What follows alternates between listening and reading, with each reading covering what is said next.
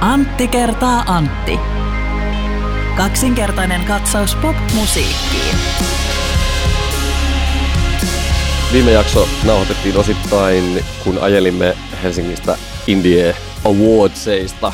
Mä en ihan varma, kerroinko mä sulle tätä mahtavaa faktaa silloin ajomatkan aikana, mutta ei se mitään.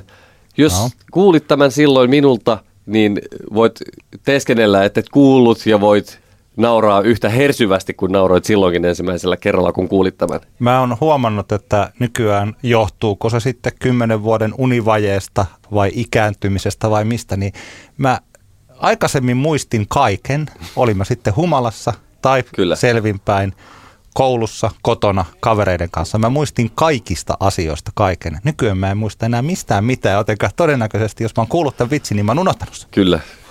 Niin, siis kato, kun kävi tämmöinen homma, että Olli Herman kävi sukupuolenvaihdosleikkauksessa. Oi, oi, hienoa. Kukin saa olla sellainen kuin on. Kyllä, just näin, ja nykyään se on ihan, ihan all right noin yleisestikin, että näin saa tehdä, mutta tota, se, kun hän kuitenkin jatkaa musiikkiuraansa, tiedätkö millä ni, taiteilijanimellä hän julkaisee sitten musiikkia nyt, kun se kävi siellä leikkauksessa? En tiedä. No, Olli He's Woman. Aa, mä muistin tämän. No niin. Tämä oli hyvä vitsi. Tämä oli hyvä vitsi. Kiitos, kiitos. Sopivaisuuden rajalla. Kyllä. Mutta se oli hyvä vitsi. Joo, mun täytyy tuolla toimistolla tarkistaa tuosta työkaverilta, että voiko tämmöisen vitsin kertoa, mutta siellä oltiin vahvasti mieltä, että kyllä voi huumorintaju riittää ihmisillä tällaiseen eh, hauskuuteen. niin just. Mutta tota, se, se, siitä. Tämä on Antti kertaa Antti podcast kaksikertainen katsaus popmusiikkin ja vastapäätäni istuu Antti Grandund. Hei! Hei hei! Nyt jo kohta 17 vuotta Mansarokin kuninkaana elämää elänyt Kyllä. ihminen. Toisaalta minua vastapäätä istuu myös muun muassa Way Out West festivaalilla esiintynyt Antti Hietala. E, Ehkä sä ollut siellä esiintynyt. En mä. South by, South by Southwest. Ai sorry, sorry. No, eri jutut. Niin kaikki. Joo. niin olipa hämmentynyt ilme sinulla. Okei, okay, minä olen epäluotettava kertoja. Hän, joka tapauksessa mä luulen, että sä olet sinnekin tuonut kyllä Groven vähintäänkin omalla olemuksellasi, eikö niin? Joo, kyllä Texas, Texas meni sekaisin. Ah, Okei. Okay sillä reissulla vain minun ansiostani. Kyllä, Loista. mutta joo, tämä on siis Antti kertaa Antti podcastin jakso numero 80 jotain. Tuntuu, että edellisestä jaksosta sen nauhoittamisesta olisi kuukausia, koska tässä on ollut kaikenlaista hirvittävää hässäkkää. Ainakin itselläni niin työrintamalla kuin kotonakin ja, ja kaikkialla, niin tota, mukava taas tässä istuskella höpöttelemässä. Meillä on huomattavan paljon enemmän aiheita kuin yleensä. Eli meillä on, voisiko tätä kutsua tällaiseksi revolverikierrosjaksoksi. Meillä on kaikkia YKK, V6, no yli kymmenen tällaista aihetta ja Kyllä. yritetään pitää ne jotenkin sillä kasassa tämä, nämä meidän heittomme mm. näistä kustakin. Tässä on itse asiassa mukana sellaisia aiheita, että niistä voisi puhua aika pitkästikin. Mm. Katsotaan, miten tässä käy. Kyllä, eli me kyseltikin tuolla meidän Facebook-sivulla, sieltä tuli muutamia hyviä ehdotuksia lisäyksiksi tähän listaan, mutta katsotaan kuinka monta ehditään, ehditään käymään läpi. Oletko sinä Antti valmis? Minä, Minä voin heitellä valmis. täältä otsikoita. Anna tulla. Nämä ovat siis ajankohtaisia aiheita ja mennään heti sinne Leijona Kitaan eli Emma Gaalaan. Kisun albumi Emma. Hyvä juttu vai huono juttu? Hyvä juttu, mutta niin poikkeuksellinen asia, että mä olen jopa hämmästynyt, että sitä ei ole käsitelty juuri missään sen palkinnon epäloogisuutta. Kyllä. Samaan aikaan mun mielestäni, niin kuin podcastin kuuntelijat tietävät, tai ne, jotka ovat lukeneet minun arvioni aikanaan Soundista, kun annoin levylle viisi tähteä, se on kovimpia kotimaisia levyjä ikinä. Mm-hmm. Aivan huikea mestariteos. Mutta sehän oli kaupallisesti no mä en oikein, mä vihaan tätä floppisanaa. Sillä ei ollut minkäänlaista menestystä myyntilistoilla eikä striimilistoilla. Sillä ei ollut radiosoittoa. Kisun keikkavuosi 2019 oli varmaan oli sen verran laime, että varmaan yllätti artistin ja taustajoukot itsensäkin. Näin mä ainakin luulen, koska noi keikkapaikat olivat kaikkea muuta kuin täydet. Olihan siellä täysiäkin keikkoja siis mukana. No joo, kyllä. joo, ok. Kyllä, kyllä siis, oli. Hyvä, hyvä, hyvä korjaus. Mutta sanotaan, että tällaisena, jos, no joo, jos ajatellaan sitä koko vuotta, niin se oli mun mielestä Kisun taiteellisen briljanssin tai niin kuin huippuhetki, mutta kaupallisesti se ei ollut lainkaan menestynyt. Mm. Sä, sä olet aivan oikeassa. Ja kyllä. kun meil, eikö meille nyt ole, onko me nyt väärässä, Antti, että meillä on vuosikymmenet tässä, niin kauan kuin on Emman Kaalaa järjestetty, niin sanottu, että kun se on äänitealan tapahtuma, niin siellä kaupalliset kriteerit ovat tärkeitä ja tästä syystä musiikin monipuolisuus ei ole niin tärkeä kuin kaupallinen mm. menestys. Kaupalliset kriteerit ovat erittäin tärkeitä. Sitten kun joku kysyy, että miksi täällä ei ole parhaita levyjä, vaan täällä on kaikista eniten myydyt levyt aina ja artistit. Niin kun siellä on se kaupalliset kadassa, mm. se on kadassa ja ne pitää olla tällainen. Ja nyt äkkiä meillä onkin siellä levy, jolla ei sitä kaupallista menestystä ole ja sitten se voittaa sen. Kyllä. Ja nyt kysymys kuuluu, että miksi? Niin, tämä onkin hyvä, hyvä kysymys. Siihen on vaikea vastata yhtään mitään, mutta mä itse jotenkin, mä tässä kohtaa myönnän, että mun omahan veikkaus oli se, että Kisu voittaa kritikko Emman eikä mitään muuta. Ja että hänet on otettu sinne kategorioihin mukaan lähinnä, koska Kisu on kuitenkin se on iso nimi ja hänet halutaan pitää tuossa tavallaan niin kuin isossa gameissa mukana, vaikka tekikin tämmöisen vaikean taiteellisen albumin. Mutta kyllä mun täytyy sanoa, että tämä on, tämä on hienoin asia tämän vuoden koko Emma-jutussa. Tämä on aivan niin kuin heittämällä mahtavaa. Jos mietitään ihan, täytyy tässä kohtaa myöntää, että mä en ole ihan kokonaan läpi näitä kaikkia albumiehdokkaita kuunnellut. Siellä on Elinor-albumi, Gettomasan albumi, Lauri Tähkän albumi, Sanni.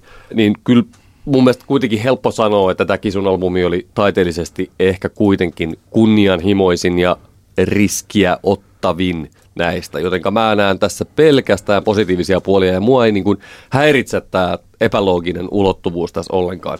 Ehkä tämä on merkki siitä, että tulevaisuudessa tämä homma voi ylipäänsäkin mennä sinne, että palkitaan myös rohkeudesta kumpa se olisi näin. Niin, Mä mutta, tosi, mutta eihän, tässä men... mitään muuta, eihän tässä voi olla mitään muuta. Eihän, eihän, me voidaan kaikenlaisia salaliittoteorioita voi ehkä kehitellä, mutta se on tavallaan vähän turhaa, koska se on kaikki vaan ihan puhdas spekulaatio. Niin mä en näe tätä minkälaisena muuna hommana kuin sinä, että nyt on niin kuin haluttu palkita siitä, että ollaan niin kuin rohkeasti otettu riskiä. Okei, okay, hyvä. hyvä, hyvä.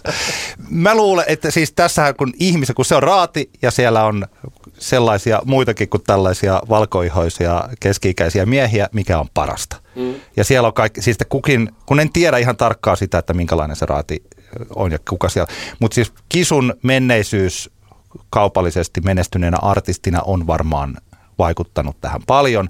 Ja mä luulen, että on ollut monia, jotka eivät ole ehkä välttämättä tajunneet sitä, että nämä kaupalliset kriteerit, jotka yleensä Emma-palkinnoissa on, että pääsee ylipäänsä, että se ovi aukenee, niin pitää mm. olla striimejä tai myyntiä.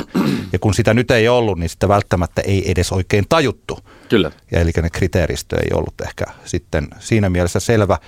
Mutta toisaalta sitten kun se on päässyt sinne sisälle, niin mä oon samaa mieltä, että tämä on samalla tavalla ehkä yllättävää kuin paperiteen voitto silloin muutama mm. vuosi sitten. Et siinähän oli kyllä myös kaupallista menestystä enemmän kuin Kisun Momentum 123. Mutta se oli kanssa sillä että oho, että paperiteen voittaa Emma Gaalassa Cheekin nenän mm. edestä jotakin. Niin, niin Kyllä, tota, kova juttu. Oli se, se oli sillain yllättävä juttu. Mutta siis mä olen, mä olen samaa mieltä, että tämä on hieno asia ja toivottavasti tota, tämä ei ole vain yksi ainut mm. asia. Kyllä, onnittelut Kisulle tässä kohtaa. Mennään toiseen aiheeseen. No. Katsoitko Emma Gaala? Mä en katsonut sitä suoraan, mä oon katsonut siitä sitten joitakin osia jälkikäteen. Mulla on se vielä vanha liiton digiboksilla ai, odottamassa. Ai, ai. Se on hienoa. tota, näitkö te, tehosekoittimen liveveron? Kyllä mä näin. Mä olen nyt täytyy sanoa, että mä oon katsonut sen tosi nopeasti läppäriltä ja sitten mä oon nähnyt taas näitä tällaisia Instagram-pätkiä kaikista nuorista tyypeistä. Mm, niitähän oli paljon tota, niitä pätkiä. Mitä mieltä olit tehosekottimen esiintymisestä Emma Gaalassa? Mun mielestä se kuulosti siltä, miltä comebackin tehnyt entinen rocksuuruus kuulostaa silloin, kun pistetään homma sellaiseksi, että se soi hyvin. Kyllä. Ihan, ihan ok. Mä tykkäsin, jos mä satun sellaiselle festa- festivaalille, missä teharit esiintyy tulevana kesänä, niin varmaan me mm. Jos se nyt aivan väärässä ole, että bändihän sai soittaa ihan, ihan niin kuin oikeasti instrumenttejaan, eikä se ollut sing back. Tätä, tätä mä en oikeasti, nyt mä en osaa sanoa. Mm. Oliko siis, vetikö se oikeasti vai ei? Pistetään tähän pieni pause ja katsotaan pätkä. Okei. Okay. Soittaa oikeasti. Soittaa oikeasti. Joo.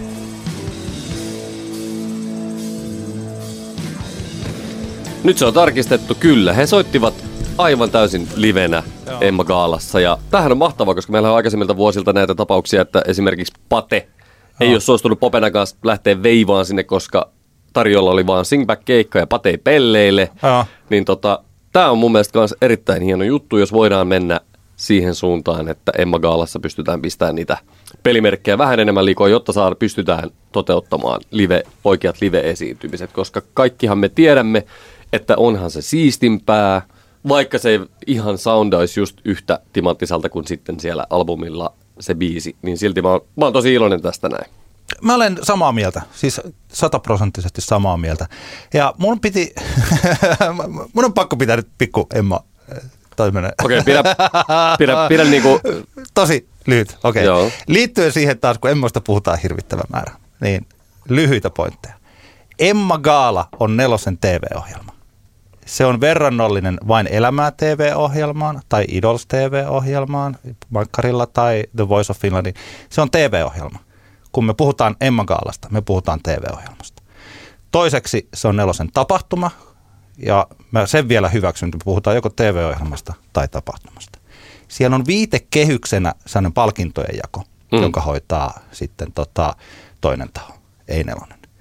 Mutta että nämä kaksi asiaa menee jotenkin sekaisin tosi monilla. Että kun puhutaan Emma Gaalasta, niin puhutaankin äkkiä jostain suomalaisesta musiikkimaailmasta ja siis tällaisesta. Mm. Se, on, se menee sen televisio-ohjelman ja viihteellisyyden ehdoilla. Ja se on se, mistä me puhutaan. Emma Gaalassa on tekemistä niille palkinnoilla ihan yhtä paljon kuin joulusla on Jeesuksen kanssa tai nykyisellä vapunvietolla tällaisen vasemmistolaisen jopa SKP-laisen poliittisen työväenliikkeen kanssa. Kyllä se siellä taustalla on olemassa. Ja tämä on semmoinen, mikä aina kun joku lähtee keskustelemaan tästä aiheesta tai kirjoittaa kolumneja tai jotain, niin pitäisi tämä asia muistaa. Kyllä. Toki sitä ei olisi olemassa ilman niitä palkintoja. Sitten on olemassa nämä palkintoraadit ja tällaiset.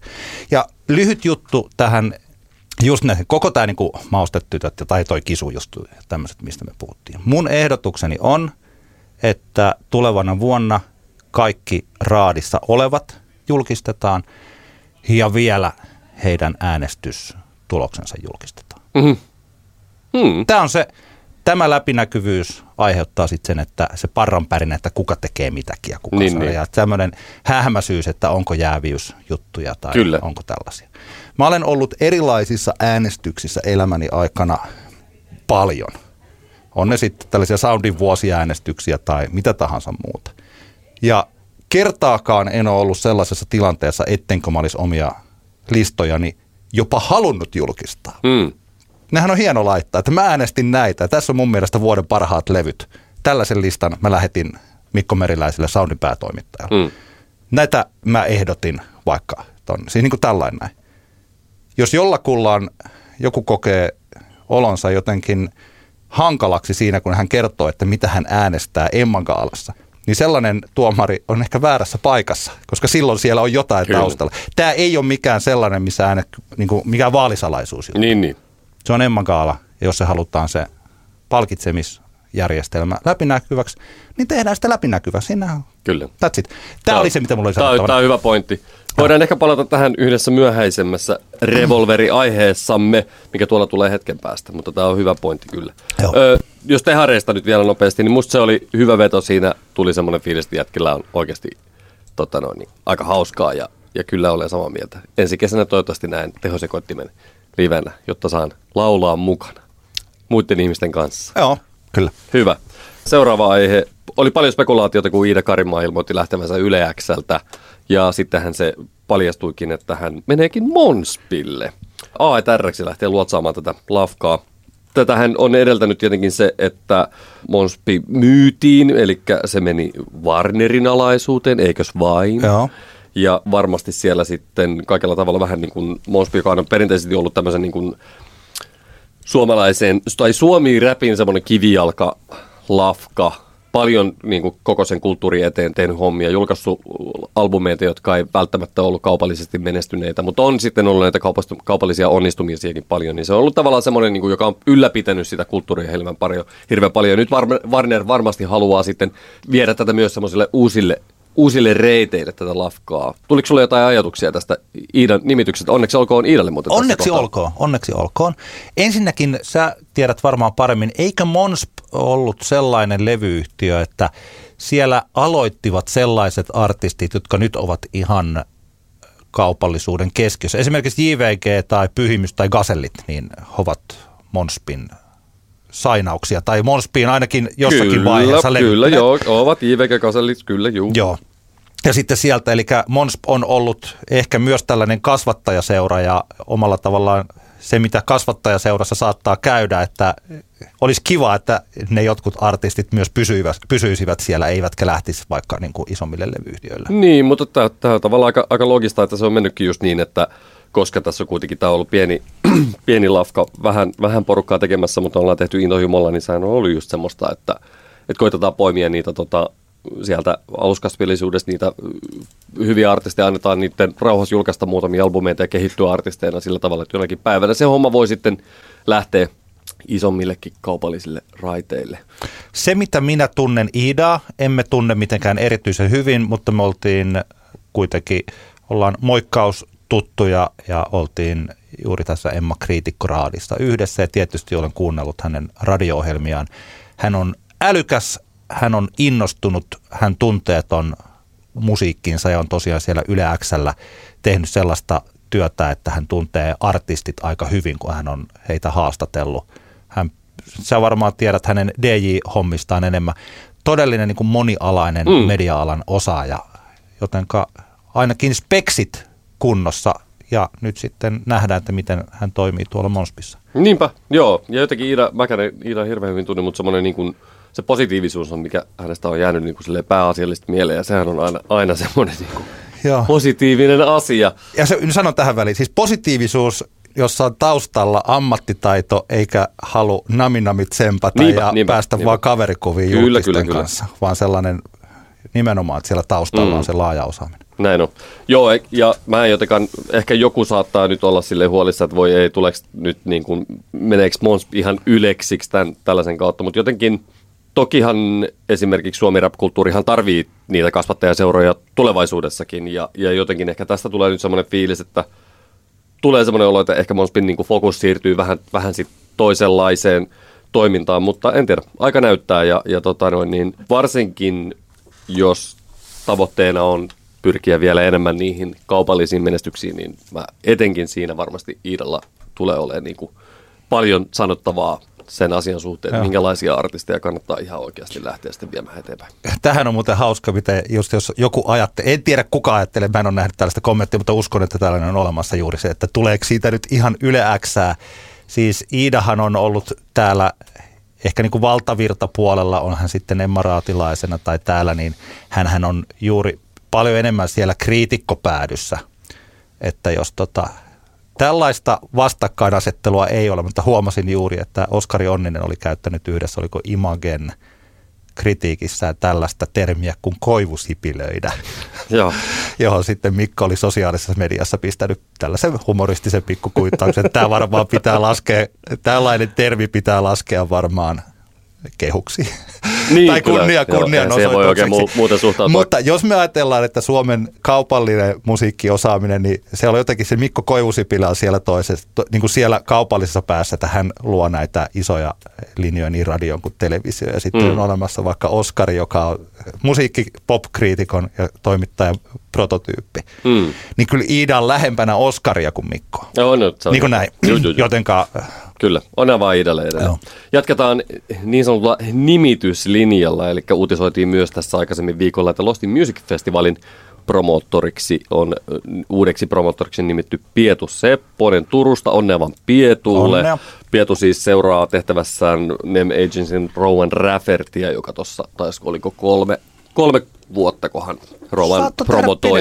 Ehkä, ehkä no nyt joo. voi olla, joo, 2-5 vuotta. Okay, tota, ja. tota, ja Rowan teki hyvää duunia Lost in Musicin suhteen ja mun mielestä se etenkin, missä Rovan onnistuisi, oli se, että sitä kokonaisuutta hieman yksinkertaistettiin, karsittiin vähän löysää lihaa sieltä sivuilta pois. Plus, että Roman ymmärsi sen, että hänen osaamisaluettaan on raskaampi musiikki ja sen puolen ilmeisesti hän sai todella hyvin toimimaan. Joo. Lost in Musicissa erityisesti. Ja tota, no niin, Roman teki hyvää duunia, mutta tapahtuman luonteen pohjalta se on luonnollista, että sitä promottoria vaihdetaan aina silloin tällöin, ja se on, se on hyvä asia. Ja mun on vaikea kuvitella, että tässä on minkäänlaista esimerkiksi semmoista riitaa ollut taustalla, minkä takia tässä nyt promottoria oltaisiin vaihdettu. Sepponen on siis aikaisemmin ollut Dynamo Bar Kuka siellä vastannut ohjelmasta. Gaia Bookingilla, oletteko te ollut siis yhtä aikaa? Kyllä, Piet Joo, oli no niin. minun kollegani Gaella aikoinaan hetken aikaa keikkamyynnissä ja, ja tota, Kesärauhafestaria. Kesärauhafestivaali promottori, eli tulevana kesänä toista kertaa järjestettävä hieno Turun keskustassa oleva tapahtuma, niin Pitäisikö meidän mennä kesärauhafestarille? Mä olen valitettavasti silloin poissa maasta. Mua vähän kirvelsi se Amazon-julkistus tossa, koska kuitenkin tota, lempibändejä, niin, niin nyt minä joudun sitten kesärauhan skippaamaan. Olisin muuten aivan ehdottomasti mennyt sinne. Se on muuten sivuhuomiona. Mua ei ollenkaan harmita olla tuolla Toskanassa kuukauden verran tuossa touko-kesäkuussa, mutta kun nyt pitää valittaa, Niin. niin että sille, just sille kohdalle sitten sattuu tulee se, että NoFX esiintyy Suomessa. En ole ikinä nähnyt NoFXia, rakastan sitä bändiä. L7 esiintyy Sidewaysissa. L7 rakastan sitä bändiä, on onneksi nähnyt. 99 Nosturin Never Forget, Aha. ihana keikka. Nukuttiin ystäväni Jussi Kahalan kanssa Nosturin pihalla tota, autossa se yö, koska e, olimme nuoria ja Aa. tarvitsimme rahaa. Tota, ja sitten tosiaan nyt tämä Amazon kesärauhassa, niin kolme aika tuollaista niinku keikkaa, jotka ihan ehdottomasti menisivät semmoisen niinku oman niin sanotusti festarikesän semmoiseen tota noin niin, kärkeen noin kiinnostavuuden puolesta, niin ne jää nyt väliin, mutta minkäs teet, ei kaikkea ihminen ei voi saada. Mutta Pietu on varmasti, Pietu on, Pietussa on sama kuin Iidassa semmoista niin kuin todella semmoista innostuksen ja ammattitaidon yhdistelmää. Aika samantyyppiset persoonat ja, ja tota, samat sanat niin kuin molempiin henkilöihin käy. Ja mä uskon, että Pietu on varmasti oikein mies tähän hommaan. Semmoinen asia pitää Pietusta sanoa, että hän on turkulainen ja kannattaa tapparaa. Näistäkin asioista huolimatta arvostan häntä paljon. Ai. Se on jotenkin vähän semmoinen ekstra perversi yhdistelmä, mutta tota, annetaan se hänelle anteeksi. Sen verran kiva tyyppi kuitenkin. Tiedätkö, että Tampereella toimii tällainen Junnu Vainio coverbändi kuin Neljä Wattia?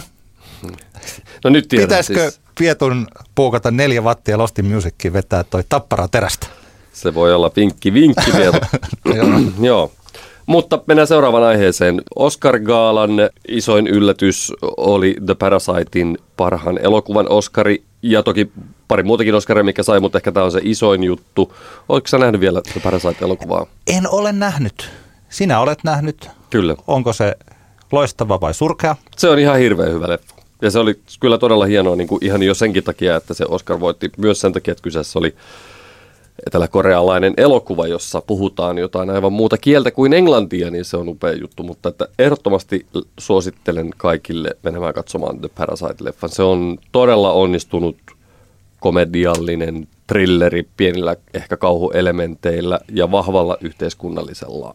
Ei sanoma on ehkä väärä, mutta vah, yhteiskunnallinen tämmöinen niin kuin teema siinä on tämmöinen ö, luokkayhteiskunta ja, ja tota, miten, miten yhteiskunnassa eriarvoiset ihmiset, kun ne kohtaa, niin minkälaista, miten se voi mennä sitten tavallaan päin helvettiä. Yksi asia, josta mä toivoisin, tämä liittyy myös Emma Gaalaan, ehkä tämä liittyy kaikkiin muihinkin gaaloihin ja palkitsemisiin, niin mä toivoisin noin kerran vuodessa, ei useammin eikä harvemmin, niin mä toivoisin sellaisen jutun aina kunkin tällaisen gaalan alla osaavalta alan toimittajalta, joka muistuttaisi, että minkälainen on sen kyseisen palkitsemisjärjestelmän perustuote, mm. mitä palkitaan.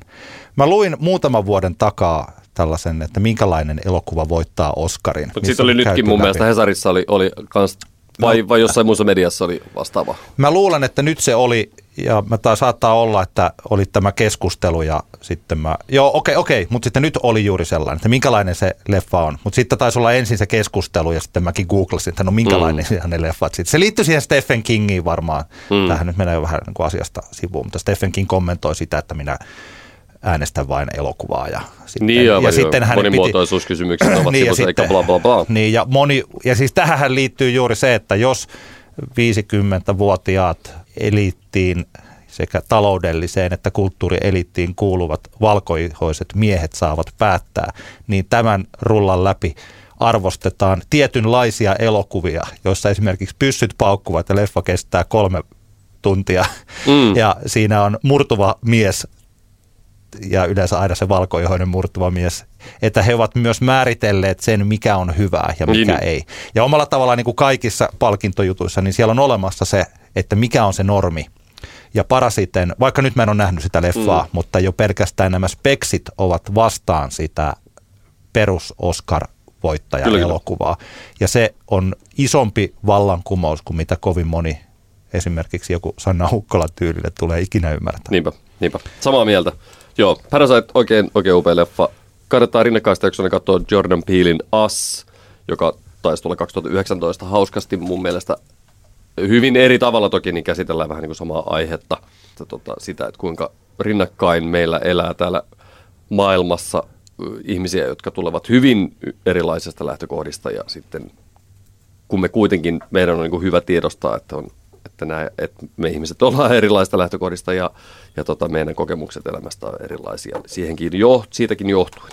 Mennään seuraavaan aiheeseen. Otetaan tämmöinen kevyt, ennen kuin mennään niin sanotusti kuumaan perunaan, no. eli seuraava aihe on Flow Festival julkaisi pääesiintyjänsä ensi kesällä ja se on The Strokes. Musta oli niin Kerropas, niin ihanaa. Antti, ensimmäiset tuntemuksesi, kun tämä uutinen – verkkokalvoisi kautta aivoihin jysähti?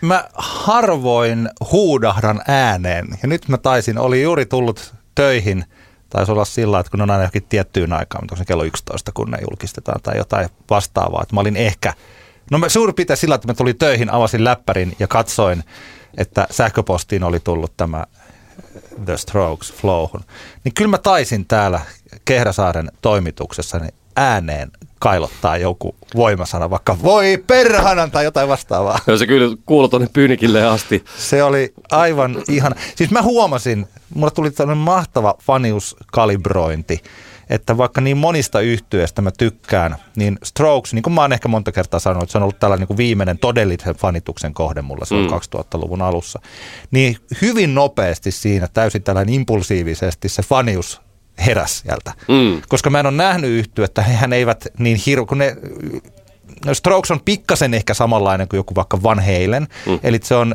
isompi Amerikassa niissä tietyissä jengeissä, mm. tai jossain ehkä Etelä-Amerikassa. Se vetää ainakin aika, on, olen nähnyt jotain konseptitaltiointeja, jossa on niin kuin isoja yleisöjä, jotka on tosi hurmioituneena siellä. Niin se on vähän hankala tuoda Suomeen, kun täällä se suosio ei ole ollenkaan samaa. Mm. Ja nyt tosiaan tämän, nyt tulee uusi levy ja kiertue sitten täällä, niin on kyllä tosi hienoa. Kyllä mä odotan tota keikkaa. Ja hei muuten tästä, itse asiassa mitä, sanooko tämä sulle mitään? Onko tämä sillain, että no joo, no se on nyt siellä Siis tämä roke, Rokesin tulo. No siis kyllähän siis pelonsekaiset tunteet. Siis sanotaanko näin. Ai, että rupeeko, sua, rupeeko sua itkettää, kun ei, vetää New York City Ei, ei, ei siis, se, mitä mä pelkään on, että mua alkaa itkettää siitä, että mitä helvettiä ne tuolla lavalla oikein oh. niin kuin ajattelee tekemässä. Se, on se, niin kuin, se oli se ensimmäinen fiilis, mikä mulla tuli. Mulla tuli semmoinen tavallaan, se ihan eka oli silleen, että he, hei, siistiä, mutta sitten mä jotenkin, ei saatana, se voi olla aivan kauhistuttavaa. Kaikki. Mä en, mä en pelätä, siis, pelätä mitään. Se, se on hyvä. Niin kuin sanottua, debyyttialbumi on, on aikamme suuria Joo. klassikoita, kun puhutaan niin kuin rockmusiikista pari seuraavaa albumia, hyviä juttuja. Siellä on, siellä on niin hyviä yksittäisiä biisiä myöhäisemmissä tuotannossa. Uusi biisi, josta puhutaan tänään myöhemmin, niin se hämmensi lähinnä, mutta pakkohan se on, tot, tietystihän se on niin pakko nähdä. Niin. Mutta en mä jotenkaan niin voi odottaa siltä. En, mä en niin näe mahdollisuutta, että siltä keikalta että sille keikalle kannattaa lähteä sillä ajatuksella, että tämä tulee olemaan maailman paras niin. keikka, koska se todennäköisyys sul, sille, että se on lähinnä vaivaannuttavaa löysäilyä Kaikki on vanhoilla meriteillä ratsastamista, niin, niin tota, se on aika, aika korkea ja tokihan minä tietysti toivon, että tämä on aivan turhaa puhetta, mutta se on niin kuin se fiilis, mikä mulla siitä tuli. Mä huomaan, että mulla on täsmälleen sama kuin vaikka paljon kehumani Sueidin keikan mm. kanssa, että toivottavasti Strokes ei ajattele olevansa liikaa kurrantti 2020 vuoden bändi, vaan mä ajattelin, että se nimenomaan olisi enemmän niin. sitä.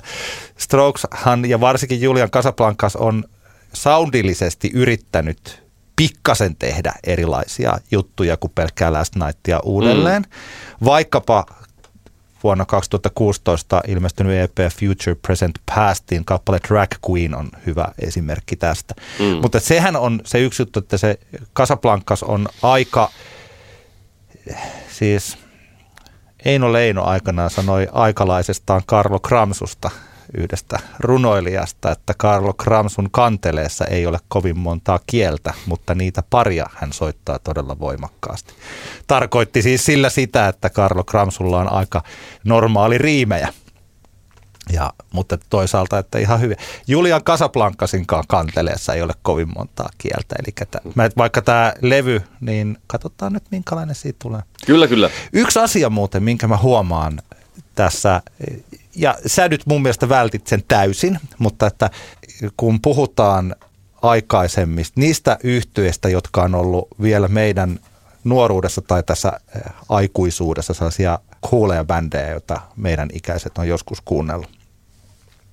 Niin tämä on ollut samaa aikaa, jolloin vuosina jotain 95-2005, niin kaikki tällainen musapuhe ja musadikkailu oli sen ironian lävistämää.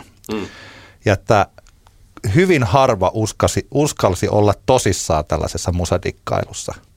Ja ironiasta tuli turvaverkko, jota pystyy aina, siihen pystyy aina hyppäämään, jos joku sanoo, koska silloin se oli niinku hankala, että piti jotenkin olla cooli ja sitten ei uskaltanut olla sellainen vähän hölmö ja vielä tällaisen popin ja rockin vastakkainasettelu. Se oli olemassa, mutta se oli murtumassa ja sillä mä en tiedä muistaaksä tätä aikaa. Mm, muista, muista. Ja mä huomaan, että esimerkiksi tästähän möhis-sanaan tiivistyy se. Sitähän ei yleensä käytä, kun jotain OK-boomeria käyttää jotkut, ja mä en tiedä kuka käyttää sitä, mutta että möhistä ei käytä mun mielestäni kukaan muu kuin möhis itse. Ja se liittyy, se möhis-sanan käyttö, sehän liittyy siis siihen, että kun alkaa olla jo vatsaa ja kuuntelee mm. niitä bändejä, joita vatsalliset miehet kuuntelevat, mm. eli näitä menneiden aikojen rockibändejä, valkoihosta mm indie-rockia tai classic-rockia. Mm, tai bändejä, jotka yrittää kuulostaa. niin, tai jotka yrittää kuulostaa. Niin tämä möhistermi liittyy siihen. Se on se sama ironia, joka oli silloin 2000, mutta se on otettu tähän aikaan tuohon yhteen sanaan. Ja sillä sitä möhissanaa käytetään turvaverkkona, kun ei uskalleta oikeasti syli avoinna dikkailla sitä musaa, josta piti vuonna 2001. No mä mä ymmärrän, mitä sä tarkoitat, mutta mä kyllä näen jotenkin, että, että se möhis on, siinä on toi ulottuvuus, mutta siinä on myös se semmoinen, missä niin myönnetään ääneen. Ainakin itse, kun mä käytän möhissanaa, niin jos mä puhun niin omasta, omasta musamieltymyksestä, mä, mä tykkään myös niin möhismusasta, niin. niin se on, siinä on niin se, että jos käyttää tollainen, niin se viestii siitä, että se sanoja ymmärtää sen tavallaan sen, että se on tiety, sellaista musaa, joka ei kosketa sanotaan Nuoria. alle 30-vuotiaita ihmisiä, niin. alle, alle 26-vuotiaita ihmisiä. On siinä tuolla, kyllähän se tällä, jos puhutaan, ainakin me, jotka käytämme möhistermiä, mm. niin ymmärrämme, kun puhutaan möhisbändi, niin kaikki niin, suurin piirtein tietää, että mikä se, minkälainen sateenvarjo se on se alle. Mutta tämä on myös yksi syy, vaikka nyt olen lausunut tuon sanan monta kertaa, niin mä en hirveästi tykkää käyttää Ei sitä. käyttää. Ei niin. Ja se, että koska mä myös, minä jos kuka olen ollut vuonna 2000 sellainen, joka on käyttänyt ironiaa turvaverkkona. Mm. Ja mä en enää halua käyttää sitä. Niin, niin. Siis sillä että, että jos, mä, jos mä pidän Swadin keikasta, niin mä pidän siitä. Mm. Ja siis kyllä, kyllä. Tällä. Mutta siis, saako vielä ja Möhis asiasta? Niin. Tuli vaan mieleen se, että että eihän mulla esimerkiksi, mä en tiedä, nyt pitäisi kuunnella ne jaksot läpi, missä me puhuttiin enemmän siitä Swadin Sideways-keikasta, mutta ei mulla tullut ollenkaan semmoinen olo, että sillä keikalla, että mä oon niinku, tiedätkö, sille möhiskeikalla. Niin. Koska se oli vaan oikeasti niin... Ei mullakaan. Se oli parasta. niin. Mutta että sitten ehkä Stephen Malkmusin keikalla tuli vähän semmoinen, että nyt tässä ollaan niin kuin vähän tämmöisellä möhiskeikalla. Joo. No okei, okay, tämä, tämä on niin aika tämmöinen metatason keskustelu. Ja, ja, ja sen mä ymmärrän. Ei siis tässä vielä. Jari kiinnostavaa. Joo, ei niin mennään eteenpäin. Mutta siis, että jos joku vielä, jos mä esimerkiksi, silloin mä olisin möhis, pahimmassa mahdollisessa tapauksessa mä yrittäisin tunkea Strokesin musiikkia jollekulle, jollekulle kaksikymppiselle, että sun pitää tajuta, että tämä on parempaa kuin niin, niin. se, mitä nyt on. Vaikka, miten huomasitko sä Green Dayn keikka juliste. Se oli taas tällainen, että oikeata rock'n'rollia, ei koneita. Mm, Green Day. Mitä? Raw power. no joo. Okei, asiassa eteenpäin.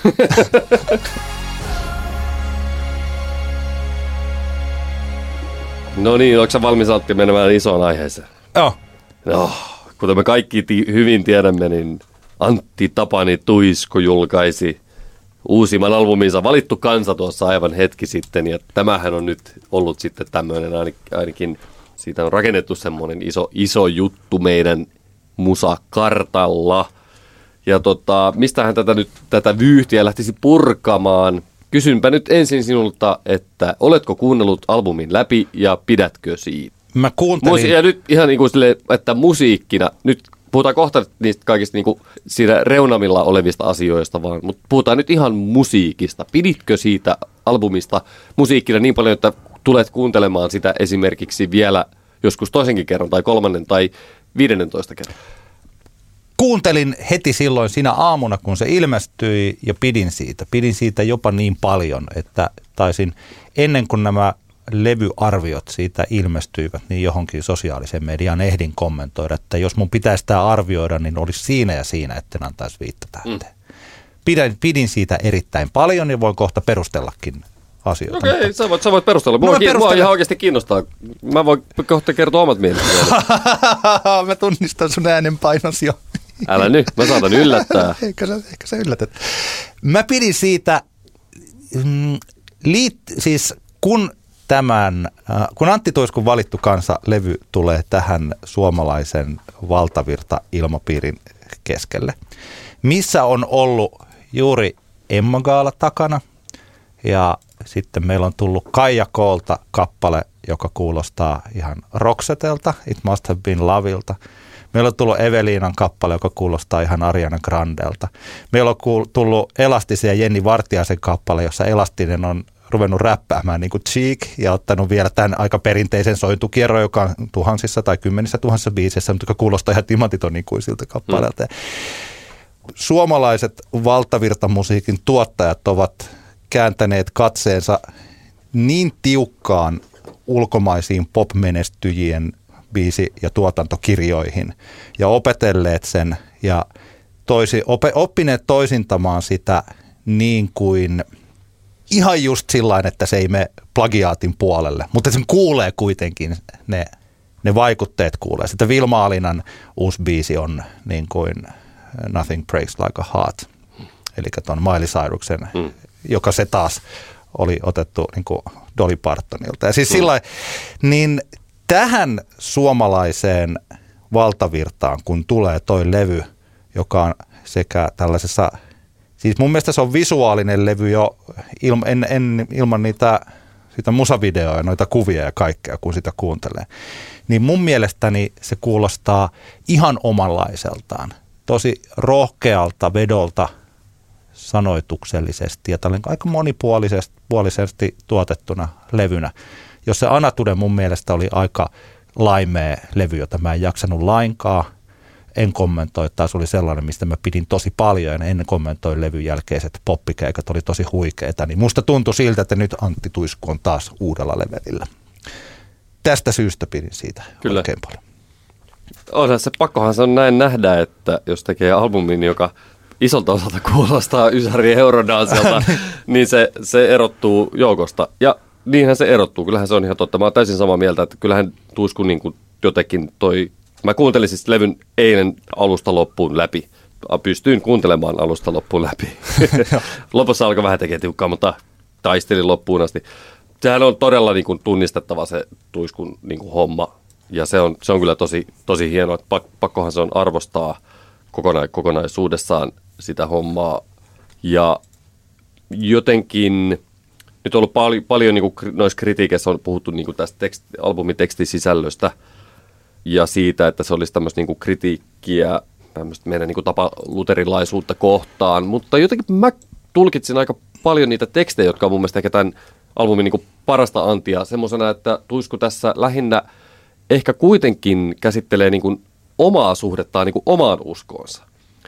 Ja vaikka ne tekstit on aseteltu niin, että siinä lauletaan jollekin toiselle, mulla silti tuli aika vahvasti mieleen, että hän niin kuin tästä niin kuin käy läpi tavallaan omia traumojaan ja ongelmiaan luterilaisen uskon suhteen. Ja mun mielestä se on tässä se niin kuin todella rohkea puoli, koska totta kai siellä on useammat biisit on maskeerattu niin, että ne voi tulkita, että siinä ihminen laulaa toiselle ihmiselle kahden ihmisen välisestä rakkaudesta tai kaipuusta.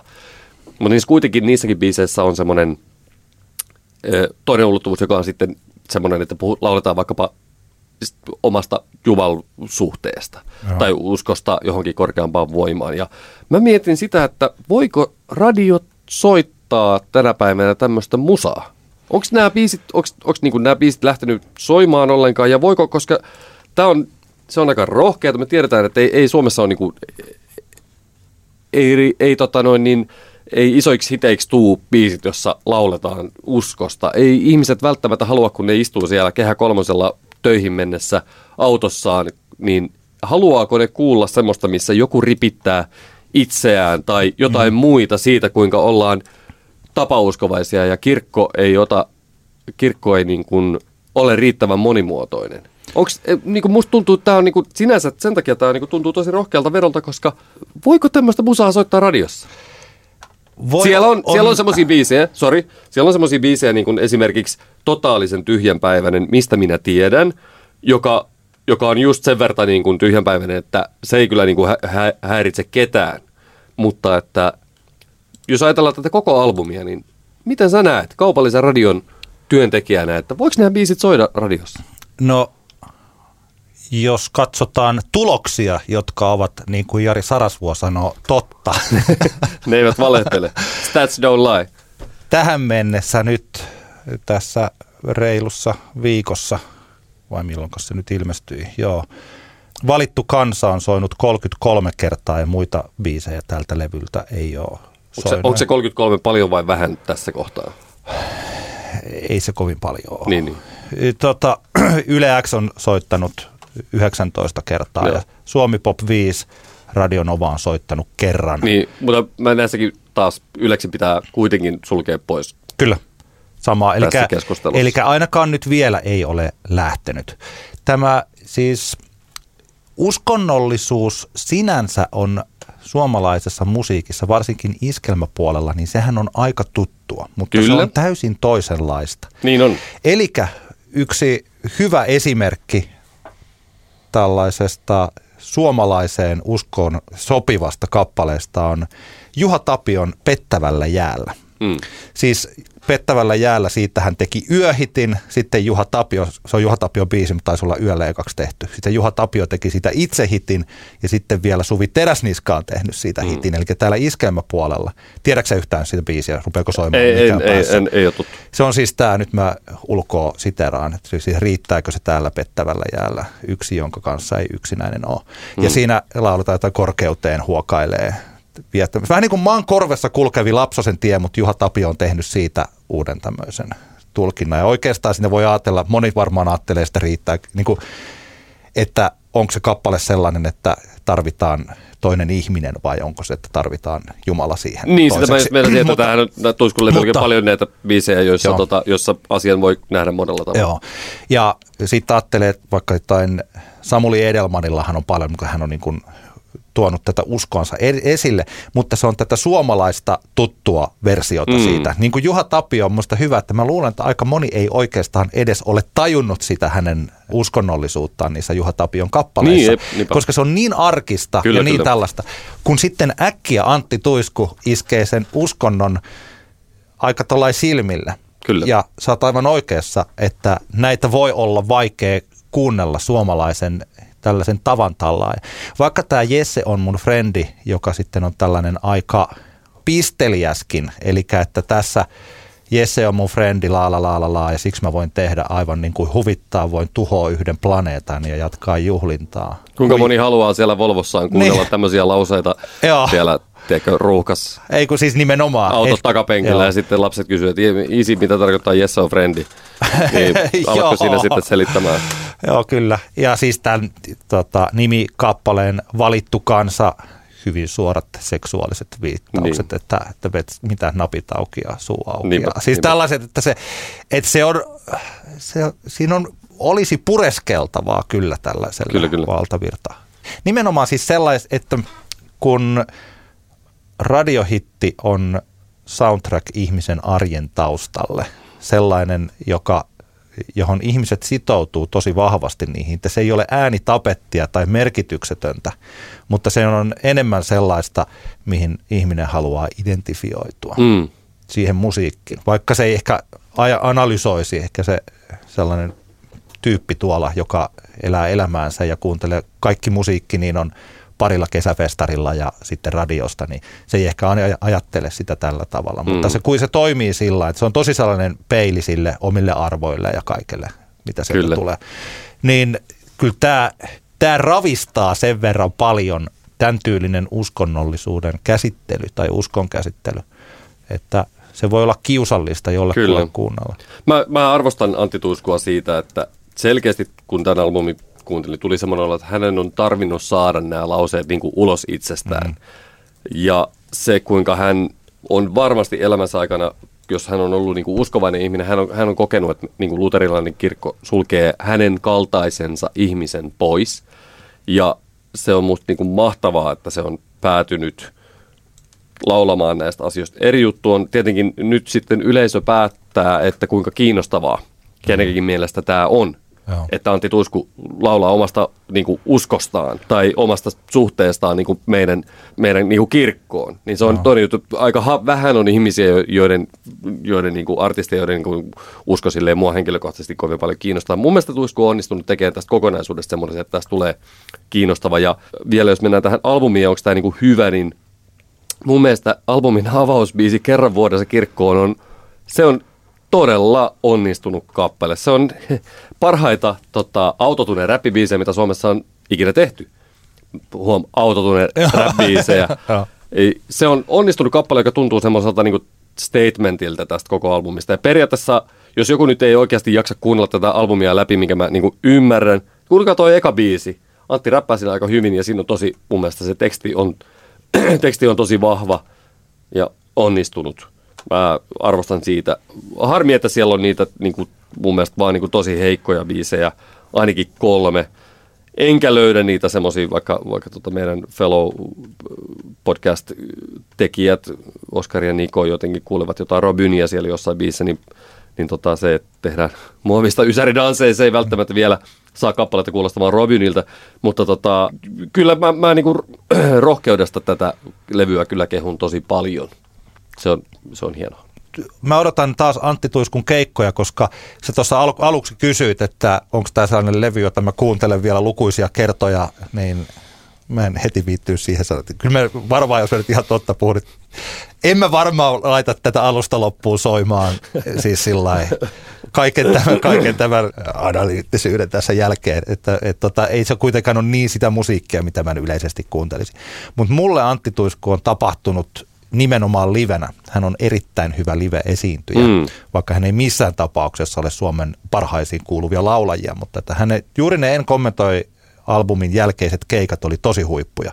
Ja nyt vaikka näitä kysymyksiä, mitä tässä puhuttiin, jos tämä iskelmäkansa tykkää Juha Tapion uskonnollisuudesta ja Samuli Edelmanin hengellisyydestä ja monesta muusta, Mm. kuuluvat kirkkoina ovat keski-ikäisiä ja siis tällaisia. Niin, että mä oon sanonut, että se semmoinen, jos olisi olemassa, mitä ei nyt välttämättä ole, mutta jos olisi olemassa keski-ikäiset kansan syvät rivit, niin ne on tuolla Himoksella iskelmäfestivaalilla jälleen kesä-heinäkuun vaihteessa.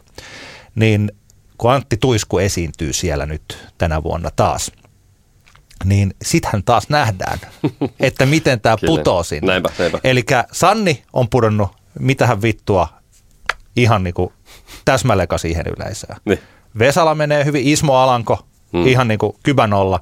Kisu ei lainkaan, Mm. niin kuin on, on puhuttu niin, että jengi käveli pois sieltä. Nyt Antti Tuisku nähtäväksi jää. Se on hauska kalibrointi. Joo, mutta mä kyllä veikkaan, että, että siellä pidetään huoli siitä, että ne esiintymiset tulee sisältää niin paljon leipää ja sirkushuveja, että vaikka siellä sitten yleisössä vähän vaihdeltaisiin sellaisia hieman epätietoisia katseita joidenkin lauseiden ja biisien kohdalla, niin mä silti veikkaan, että kuitenkin niistä tulee tavallaan niin sitten semmoisia tapauksia niistä keikoista, että se niin kuin ehkä korvaa sen tietynlaisen hämmennyksen, mitä siellä tekstisisältö saattaa tuottaa. Tämä on mun veikkaus. Joo, joo. Yksi salama-aihe, mitä meiltä toivottiin tuolla Facebookissa, oli kommentit tämän vuoden teostopalkintoehdokkaista. Niitähän on seitsemän kappaletta. Ja ne ovat Jesse Markinin Folk, Surrin Hattarahiukset, Lehtojärven Hirvenpään, Lehtojärven Hirvenpää, M-artistin Näytän missä asun, Sami Klemolan On Escher, Okkon Syrtti ja Signen To Sapho. Kommentteja.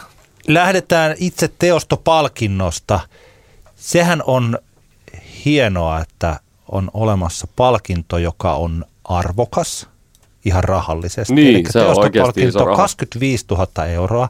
Ja jos eh, niitä jaetaan, niin sitä rahaa voidaan käyttää 40 000, jos katsotaan, että pari palkintoa saa näitä.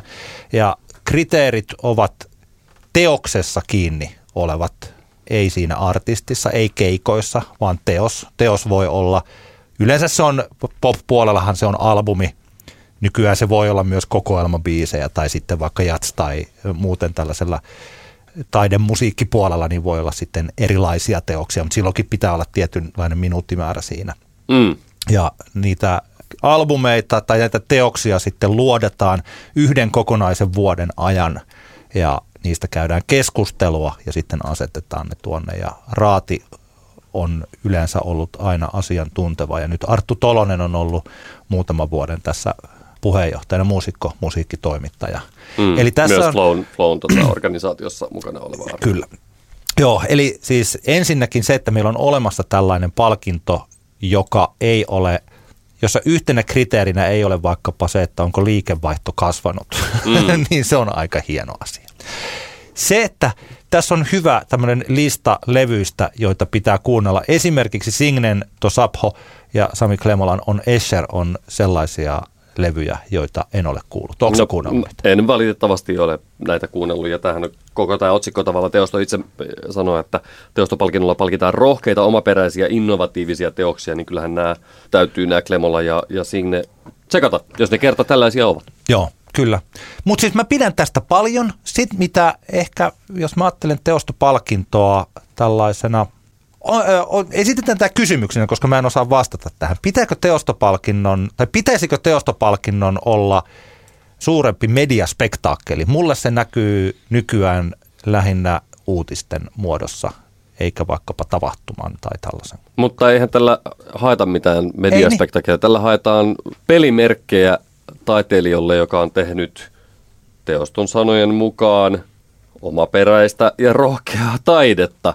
En mä näe, että tämä itse asia, itse pihvi ei tässä tarvisi sen kummemmin medianäkyvyyttä, koska ei, ei tämä palkinto ole olemassa artistin medianäkyvyyden lisäämisen vuoksi, Joo. mitä jossain määrin ehkä voidaan ajatella, että Emma, Emmatot ovat Joo, joo, kyllä. myös niin kuin sitä ulottuvuudelta. Tästä tämä puuttuu kokonaan se, ja se on tosi hyvä juttu.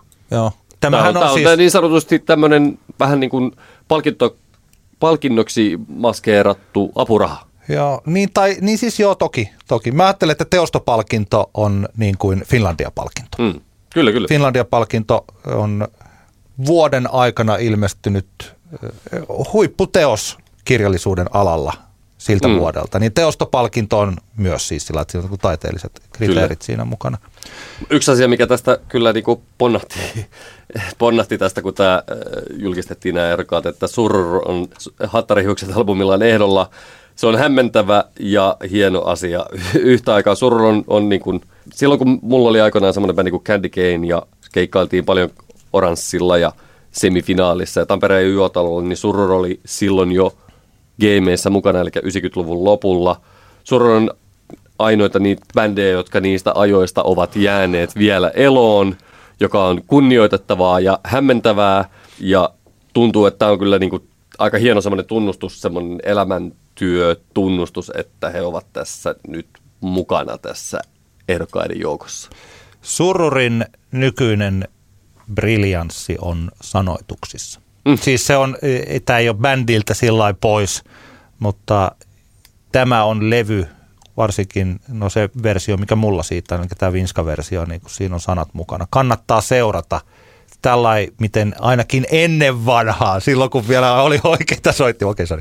Ei, siis ennen vanhaa mä kuuntelin musiikkia niin, miten mä nykyään en jotenkin ehdi kuunnella, mä istuin nojatuoliin ja mä seurasin sanoja. Mm, sehän oli ihan parasta. Ja kuuntelin levyjä sillä Kiitos tavalla. listat thanks-listat piti lukea sieltä tarkalleen läpi ja sitten lukea, Kyllä. että mitä noita instrumentti endorsementseja siellä on milläkin soittajalla ja mitä hauskoja lempinimiä bändi on keksinyt Kyllä. studioteknikoille. Antti Hietala juu siis paiste. Tota, joo, ju, just niin. Ei kun siis nimenomaan, eli tämä levy, no mä sanoin sen jo. Mm. Ja Kyllä. todella hienoa siis tällä, että Joteski Groteski hän on ton Vinskan ainakin julkaissut. Kyllä. Että, et, tuota, Hyvä nike. Joo, kyllä siis. Se on Hat- mahtava juttu. Hats off. Se teostopalkinnoista. Onnea kaikille ehdokkaille. Mennään seuraavaan aiheeseen, joka on meidän toiseksi viimeinen aihe tänään. Se on Maria Veitolan luotsaama Musa vai Business radio-ohjelma, joka tuossa pari viikkoa sitten aloitti Radio Helsingillä. Oletko ehtinyt kuuntelemaan kyseistä ohjelmaa? Emman Gaala-jakson kuuntelin ja tätä toista jaksoa, nyt kun me tätä puhutaan, niin on kaksi jaksoa tullut mm. ja siinä käsiteltiin biisin teon saloja. Sitä mä en ole vielä ehtinyt kuunnella, mutta ehdottomasti sen aion kuunnella. Hieno, siis toimitettua, ajateltua ohjelmaa, jossa on vieraita, jotka tietävät siitä aiheesta. Siltä ainakin se ensimmäinen jakso vaikutti. Siellä oli hyvät vieraat, siellä oli Mäntysaaren Jussi ja Pyhimys ja Ronja Salmi. Mm. Kaikilla oli omasta näkökulmastaan hyviä asioita Emma Gaalasta. Ja mä siis, mä tykkään myös siitä, että he tekevät, he tiedottavat siitä isosti. Eli että mulla on nyt tullut tiedotteet molemmista jaksoista, Mm. mikä on sillä että itselle tulee sellainen olo, että, niin kuin, että niin pitäisikö Antti kertaa Antti ruveta lähettää tiedotteita jaksoista. Ja siis tämä ei ole niin piruilua, Niin, niin, niin, ihan joo. oikeasti, että paketoidaan hyvin siis tämä musa, kun mä aina välillä, musapuhehan kiinnostaa kuitenkin huomattavan vähempää jengiä kuin vaikka joku, mikä teollisuus on, joku pornoteollisuus, vaikkapa. Ymmärtääkseni porno kiinnostaa aika paljon ihmisiä, mutta Niin, tota, musa, musapuhe. Ei sillä, että mitä enemmän on musa, siis näitä tällaisia musiikkibisneksen tai viihdebisneksen rakenteita avaavaa puhetta, joka saa ihmisiä ymmärtämään, niin sitä parempi. Ja tämän, tämä ensimmäinen jakso, se kuuntelukokemus oli mulle positiivinen. Mm. Sama homma. Mä kuuntelin tämän toisenkin jakson, missä oli tota biisin tekemisestä ja hittien tehtailemisesta. Veitolan kanssa puhumassa Vilma Alina ja Joonas Angeria ja Risto Asikainen. Ja se oli hyvä jakso kans. Ei tietenkään ihan, ihan niin raflaava aihe kuin tämä ensimmäisen jakson Pyhimys ja Emma Hommelit, mutta tota noin, niin hyvä jakso sekin. Tässä kohtaa sanon, että tässä ensimmäisessä jaksossa Pyhimys kertoi, että hän ei missään vaiheessa julkisesti ole ilmoittanut boikotoivansa Emma Gaalaa. Jos näin on, niin myönnän, ostan käteni virheeksi, pystyyn virheen merkiksi, koska ainakin pari jaksoa aikaisemmin, kun puhuttiin Pyhimyksessä, oletin, että hän on antanut tämmöisen julkilausuman, ja näin hän ainakin tässä ohjelmassa nyt sanoi, että hän ei missään kohtaan itse ole niin sanonut. Hän ei vaan ole ollut menossa sinne. Elikkä, Hän elikkä taisi tota- sanoa tällainen, että tämä on periaatekysymys, että hän ei ole menossa Ahaa, sinne. no okei. Jos No. eikö tämä enemmän tämmöinen tällaista semantiikkaa. Juu, juu, juu. No niin, mutta anyway, halusin kuitenkin sanoa ääneen, ääneen tämän. Tota, Mario Veitola on tosi hyvä haastattelija. Hän on, se on loistavaa, että hän tämmöistä ohjelmaa juontaa, koska ensinnäkin kun hän on pikkusen ulkopuolinen, hän ei ole tuolla niin kuin tavallaan musabisneksen siellä syvässä ytimessä, vaikka hän toki radion, Niin. Radio Helsingin kautta on tekemisissä paljon kaiken tämän kanssa, mutta silti kuitenkaan hän ei tule niin sieltä koneiston sisältä sillä tavalla. Niin tota, ja hän on, hän on oikeasti tosi hyvä haastattelija, niin, niin ehdottomasti loistava juttu. Tässä kohtaa pitää kehua Radio Helsingin applikaatiota, puhelinaplikaatiota, erittäin toimiva applikaatio, josta tämänkin ohjelman voi käydä kuuntelemassa nämä jaksot jälkikäteen. Tosi hyvä appi, hyvin tehty. Sinne on mennyt Gramexin rahat oikeaan osoitteeseen. Joo. se applikaatio, tota noin, niin hyvin käytetyt rahat. Toisesta jaksosta tuli mieleen, tämähän on ihan mielenkiintoinen kuvio tämä ylipäänsä tämmöinen niin nykyaikainen hittien tekeminen. Tuli vaan mieleen yksi juttu, mistä ehkä jossain kohtaa voidaan puhua enemmänkin, on se kuinka tässä itse tuli seurattua vaikka viime vuonna aika tiiviisen sitä, millä tavalla kun Lizzo'n Truth Hurts biisistä tuli megalomaaninen kansainvälinen superhitti, kuinka sieltä alkoikin tipahtelemaan näitä haasteita, että ihmiset alkoi väittämään, että hei mä olinkin säveltänyt ton, mutta mä en ole saanut krediittiä, mä oon sanottanut ton kohden ja, ja niin poispäin, niin tämä tulee varmaan muuttumaan aika paljon, tai tulee vaikuttamaan aika paljon siihen biisin tekemiseen se, että kun nykypäivänäkin äh, ihmiset kirjoittaa kaikkea niin kuin someen ja kehittää sinne hauskoja läppiä. Sitten jos joku lainaa niitä jokin omaan biisiin, niin kenenkä, kenen tavallaan se omistaja oikeus niin kuin missäkin lauseessa on. Ja toisaalta sitten taas biisin tekemisessä, kun tehdään biisileireillä hittejä ja siellä on useampia kirjoittajia paikan päällä. Ja mä oon kuullut, että esimerkiksi monesti semmoisia ongelmatilanteita, jossa, jossa tota, voi olla, että on, on biisileiri, paljon kirjoittajia samassa paikassa, sitten siellä tehdään joku biisi.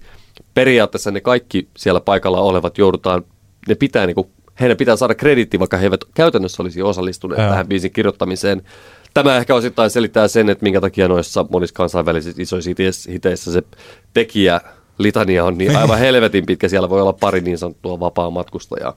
Tämä on mielenkiintoinen aihe ja, ja tavallaan tuo biisileirikulttuuri olisi varmasti semmoinen oma ehkä jossain kohtaan Veitola tarttuu siihen. Tai sitten me tartumme. Katsotaan, me se olisi ihan hauska haastatella ihmisiä, jotka niissä ovat olleet ja jotka voisivat kertoa kokemuksistaan. Toki ne on vähän semmoisia, että negatiivisista kokemuksista varmaan kauhean moni ei kauhean halua mielellään omalla äänellään ne. Niin. puhua.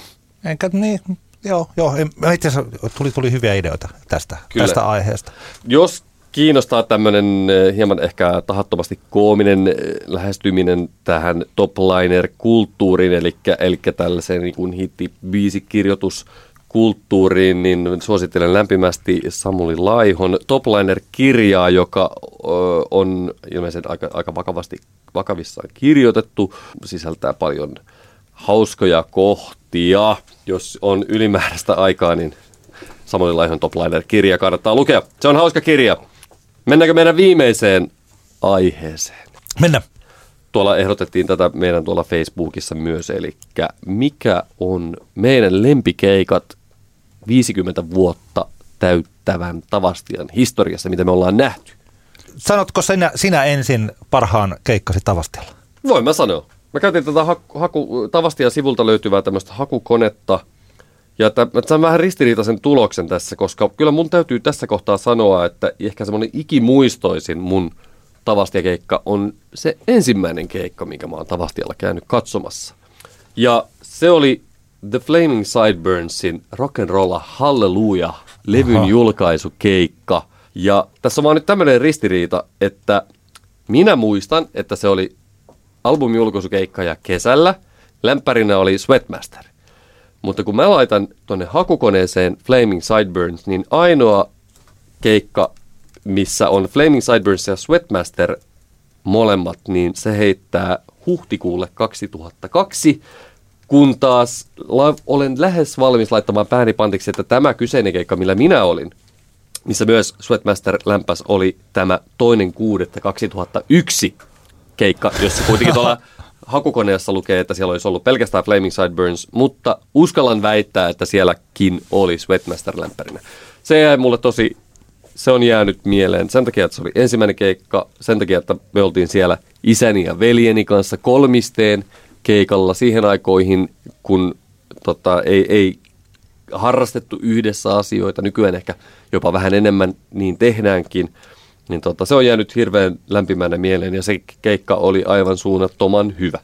Flaming Sideburns oli varmasti ehkä voidaan sanoa, että uransa kunnossa. Albumi oli kerännyt aika paljon ennakkohaippia ja, ja tota, bändi veti aivan upean pitkän keikan. Ja Sweatmaster, joka oli silloin just, oli, oli tavallaan aloitteli hommiansa, niin veti kans tosi, mä muistan, että sekin oli tosi hyvä keikka. Se on ehkä mulle se kuitenkin, vaikka paljon upeita keikkoja sen jälkeen tullut nähtyä, niin se on kuitenkin se ehkä, jonka muistan parhaiten. Ton ajan Flaming Sideburns oli käsittämättä. Se oli kova bändi. Se oli tosi, tosi vahva.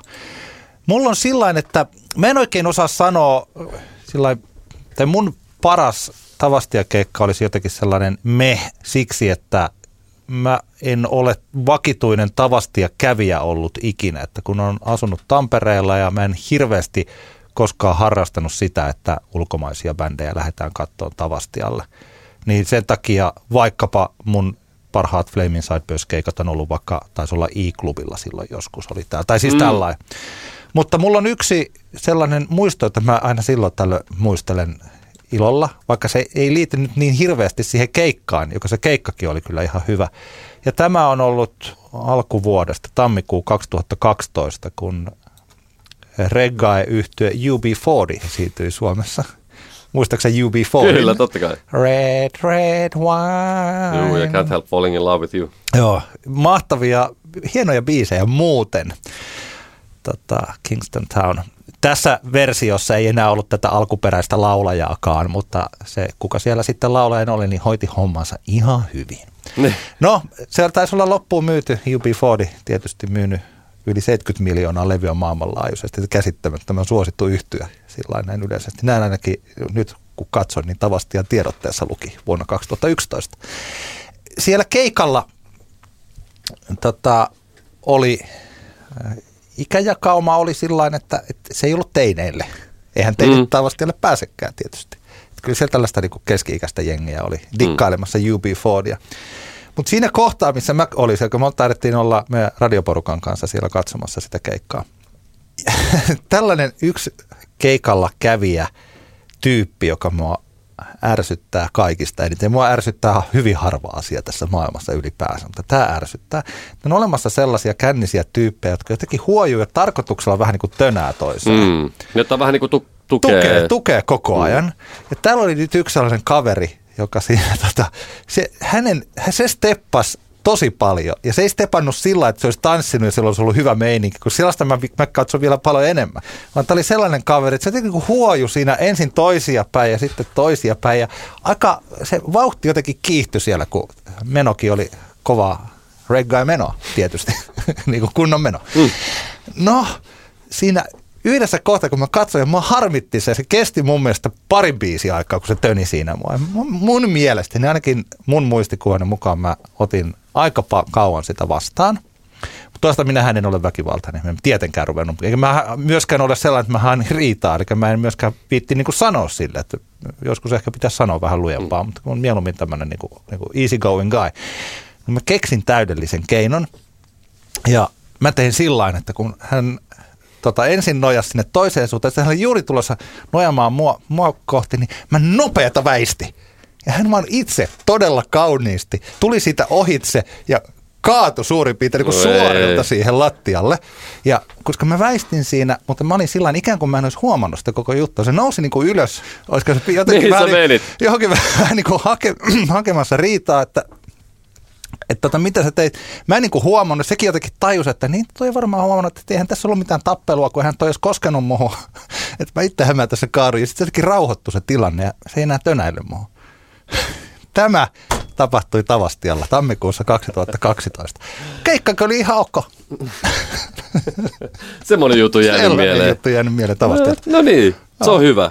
Tota, haluamme tässä kohtaa onnitella Tavastia-klubia. Se on mielestäni näin soittajana, vaikka henkinen kotini täällä Tampereen tullikamarilla varsinaisesti sijaitseekin, niin kyllä mun täytyy sanoa, että kyllähän Tavastia kuitenkin soittopaikkana muusikolle on, on omalla levelillä. Se on, siinä salissa on niin moni asia kohdillaan, ainakin soittajan näkökulmasta. Ehkä katsomiskokemuksena on parempikin paikkoja olemassa, mutta soittajan näkökulmasta Tavastialla on kaikki niin, niin tota, vimosen päälle, että se on mahtavaa.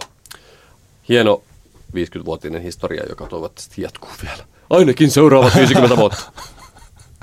Joo, kyllä. Sama mieltä. Se siitä. Siinä oli meillä aiheita, joita jää käsittelemättä. Otetaan niitä sitten vaikka ensi viikolla lisää. Mennäänkö nopeasti, katsotaan meidän Älä nuku tämän ohi. Suositukset otetaan semmoisena pikaversio. Kerro sä oma seka.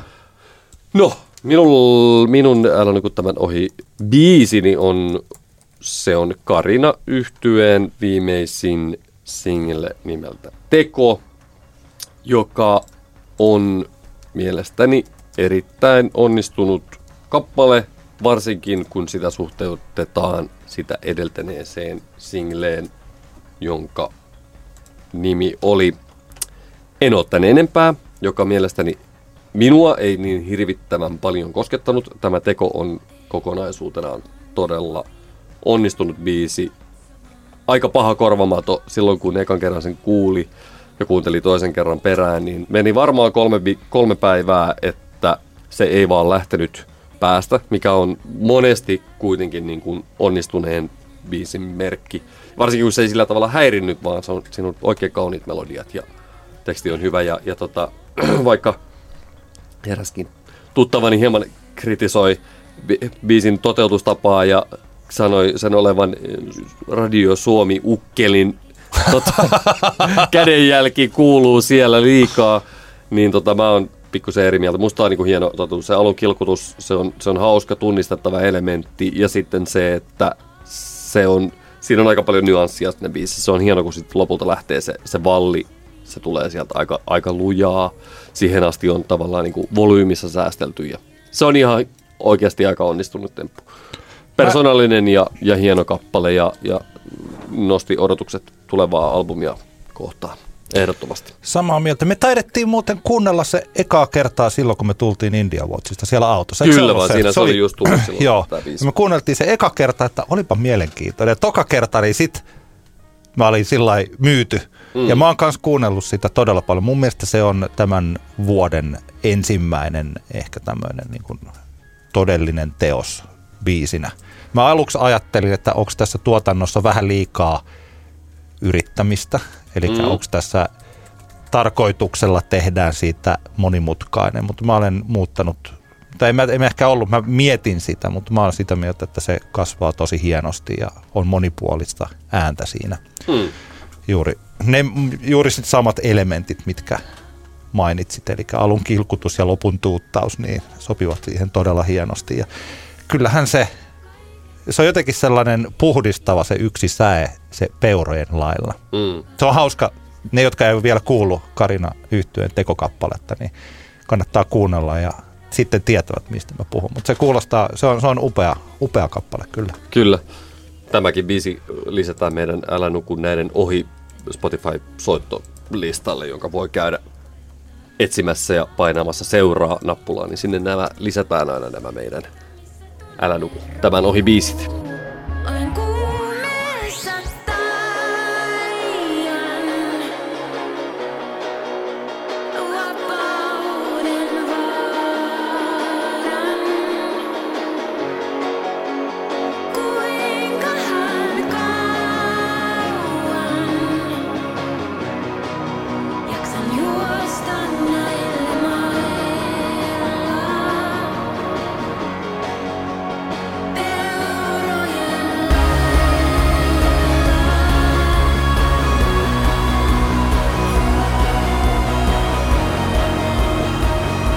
Mikäs sulla oli, Antona? No se on tämä The Strokesin uusi kappale At the Door. Kuten tässä nyt tuli mainittua, niin kun kerta on vanha fanius on herännyt, niin tässä on nyt myös tällaista faniuspisteitä ja sellaista vanhan suolan janotusta Strokesiin.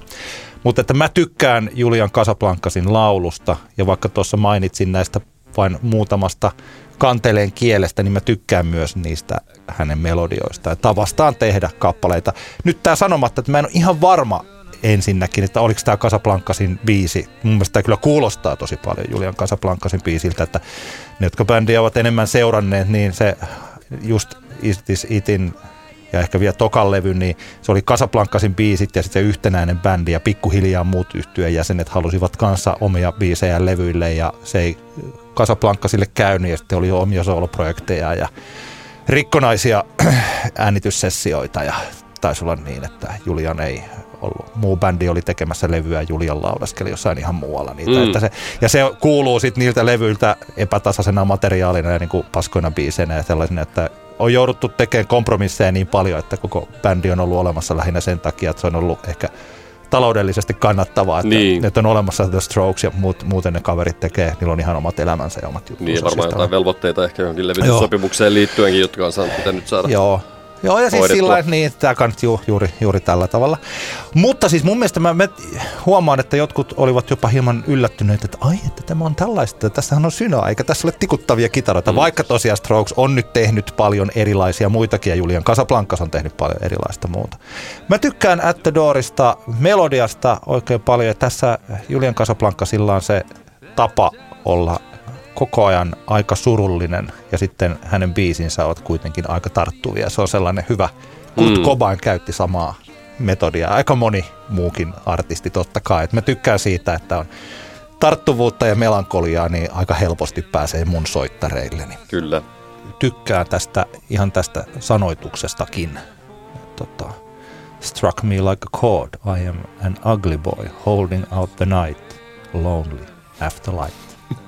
Kaunista. Aa, Soittelee sinun sielusi kitaran kieliä, nuo rivit. Aikamoinen party-hittihän tää on kyllä, että voi kuvitella kuinka se flow päällä vaan räjähtää tämän no, biisin tulossa. ehkä ei, ehkä ei. Mitäs mieltä sä olit?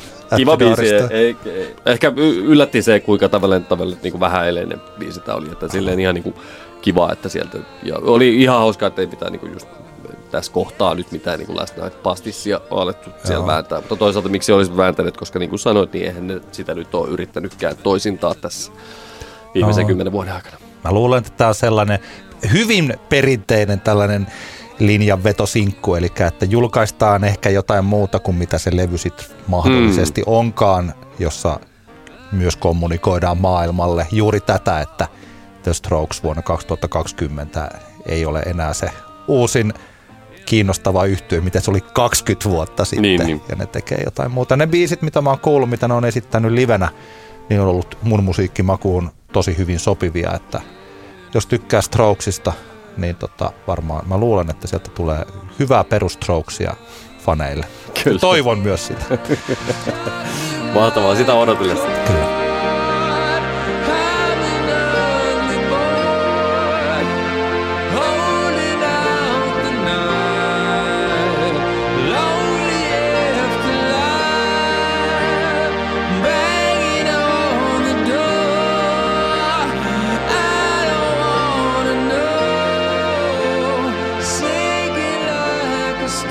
Kiitos kun kuuntelit tämän Antti kertaa Antti podcast-jakson. Sähköpostia voi edelleenkin lähettää anttiaksantti.gmail.com ja voi käydä kommentoimassa tuolla meidän vaikka Fasessa asioita. Palaamme ensi viikolla asiaan, eikö vain? Kyllä, palataan. Kiitoksia, Hei! hei! Antti kertaa Antti. Kaksinkertainen katsaus pop-musiikkiin.